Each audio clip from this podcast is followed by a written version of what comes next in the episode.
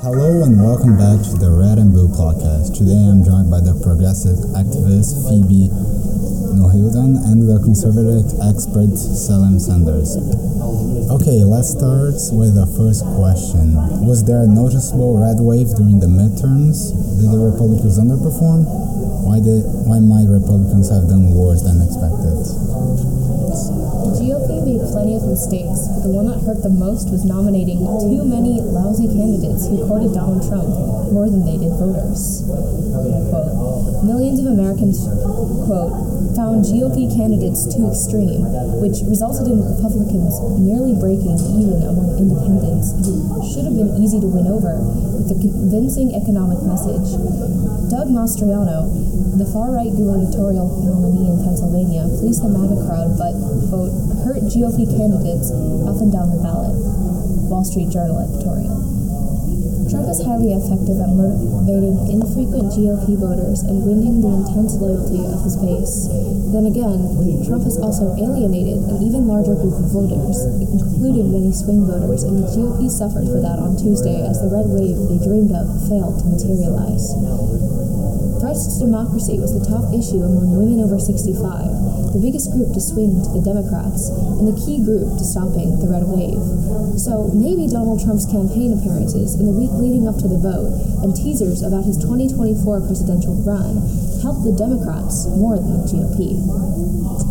So, despite what the left leaning media says, the Republicans still did win the House, flipping nine House seats. This victory will allow conservative politicians to launch investigations into the Biden administration and have a larger say in policymaking. It also gives us conservatives a powerful voice in one of the chambers, as before they lacked a majority in either chamber. Yes, Trump's endorsed candidates did do quite poorly, but DeSantis has cemented himself as a fantastic presidential candidate, and the GOP is slowly being cleansed of to- Trump's toxic influence. DeSantis' 20 point re election victory in Florida makes him the night's biggest winner. His combination of conservative reform populism with managerial competence offers a model of how to build a majority party in a one swing state. These midterms have been extremely successful for us Republicans and have shown us a bright future. Okay, great insights from the two parties, but now let's go to the next questions. Regarding uh, the election of Tony DeLuca, what do you think should happen with a special election? Do you think the voters didn't know that DeLuca had died uh, a month before the election? Were low information voters a problem during the midterms? How might this be a problem? How might this problem be solved? So, uh, Representative Tony DeLuca, who represented a district in Pennsylvania, died in early October, and his election was won by a landslide, getting 85% of the vote. He was a Democratic candidate. Most experts agree that the cause of this was not due or was due to low voter awareness and a lack of informed voters. This is not uncommon among Democratic voters, and why they are so successful as of recently. The rise of mail-in voting has allowed voting to become too easy.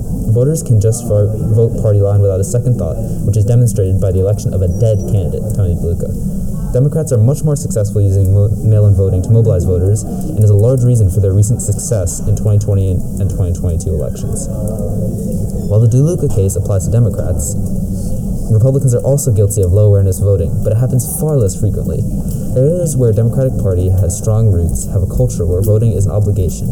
This means that even 18-year-olds who couldn't care less about politics are voting uninformed for the Democratic Party. This culture doesn't really exist among Republicans and puts them at a disadvantage. A way to increase voter awareness is to make the voting process more intentional. One of the ways to do this is to remove mail-in ballots. Mail-in ballots make it so that people can vote with no effort and requires no conscious thought or intention. Requiring a person to make to take the time to go to and wait at a polling station in order to vote gives the voters more intention. Additionally, they are more likely to research their candidates beforehand to make sure they really want to make the time commitment. First of all, Republicans did the same thing in 2018 when a brothel owner, Dennis Hoff, was posthumously elected in the Nevada Senate. So, in no way could you claim that only Democrats are low on voter awareness. Second, I'm sure many of the voters were aware of Representative DeLuca's death and knew that after the midterms, a special election would be held to determine who would be elected, which could possibly introduce a stronger Democratic candidate. If I were in that position, I would also vote for DeLuca, then and then choose another Democratic candidate during the special election. I would, I, along with many other Democrats, would rather try my luck with a second election than automatically elect a Republican candidate. I would also say that most voters, Democrat and Republican, are not low information voters. During these midterms, Democrats held on to the Senate and minimized damage in the House due to high Democratic turnout. This turnout is fueled by issues such as repro- reproductive rights, abortion, and the extremism of the right. Additionally, Republican voters also displayed high voter awareness and were motivated by rising inflation, immigration, and crime. For the next question, we have Should Trump become the next Republican nominee? Left? Trump is a dangerous man who sets a dangerous precedent in American politics. As former President Donald Trump considers launching another bid for the White House, more than 6 in 10 Americans do not want him to run in 2024, according to a new PBS poll. While Trump's possession of more than 10,000 government documents at Florida at his Florida home seems not to have changed the minds of his steady supporters, a plurality of Americans thinks he has done something illegal. After seven years of being dominated by Trump, the GOP is finally recognizing its need for a smarter, shrewder, more effective leader. It also needs a leader less ruthless and vengeful, one who knows there's more to leadership than rewarding friends and punishing foes.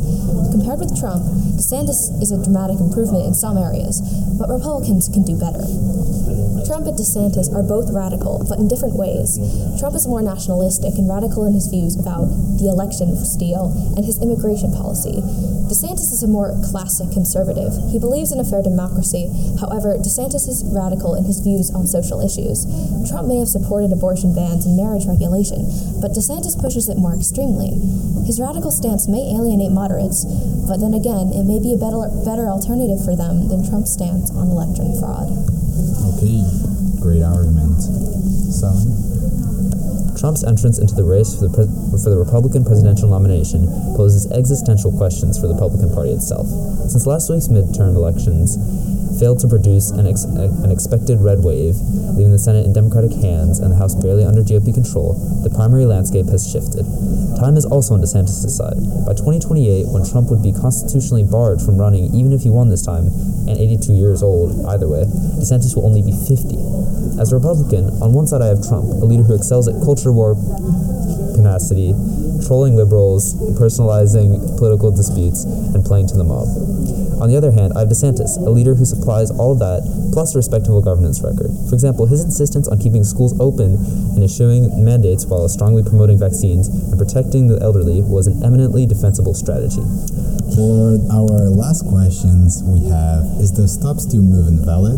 Is it dangerous? No, the Stop the Steal campaign includes significant milestones as groups across the spectrum of radicalization coalesced around the disinformation driving movement.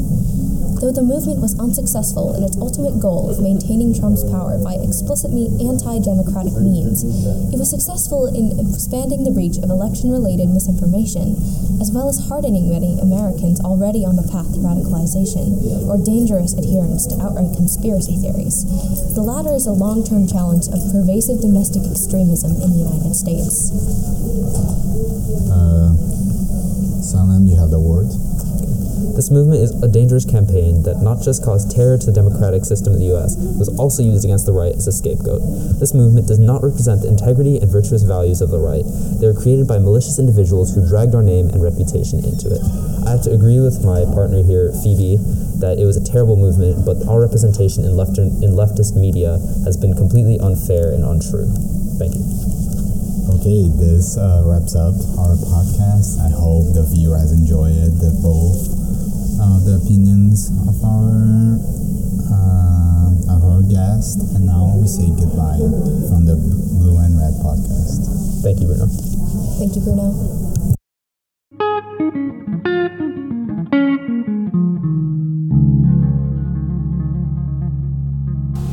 Guys, Selim Sanders here. Before we finish the podcast, I want to tell you about today's sponsor, Gatorade. Gatorade makes sports drinks with plenty of electrolytes to keep you hydrated properly. To get a discount on any Gatorade products online, make sure to use code RED and BLUE. That's all lowercase, red and blue. Thank you and have a great day.